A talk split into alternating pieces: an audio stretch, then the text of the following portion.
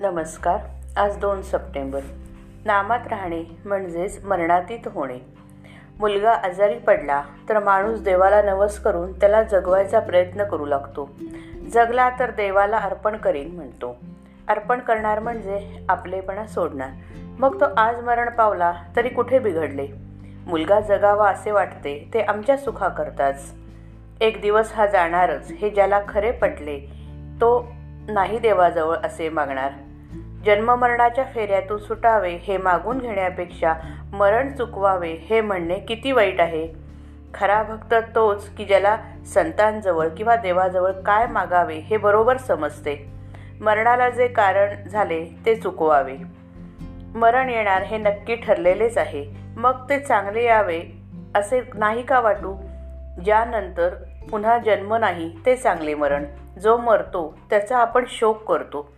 देव आज लोपला असे तो म्हण असे म्हणतो. ते आपल्या स्वार्थापोटीच. स्वतःला विसरणे मी कोण हे न जाणणे हे मेल्याप्रमाणेच आहे. याकरता आलेली संधी वाया जाऊ देऊ नये. बुद्धी जोवर स्थिर आहे तोवर कार्य साधून घ्यावे.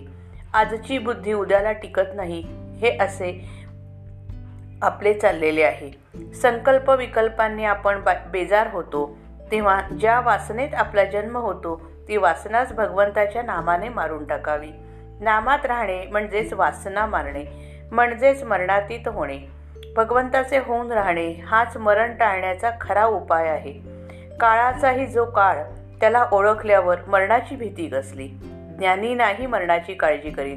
नुसते जिवंत राहणे हे काही खरे नव्हे. जगणे हे काहीतरी हेतूसाठी ध्येयासाठी असावे.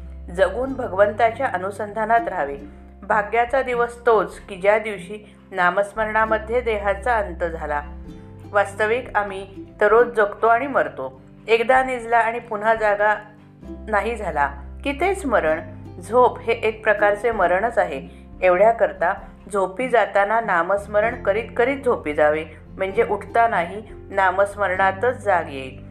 पण झोपेच्या वेळी नाम येण्यासाठी त्याचा अगोदर अभ्यास करणे जरूर आहे.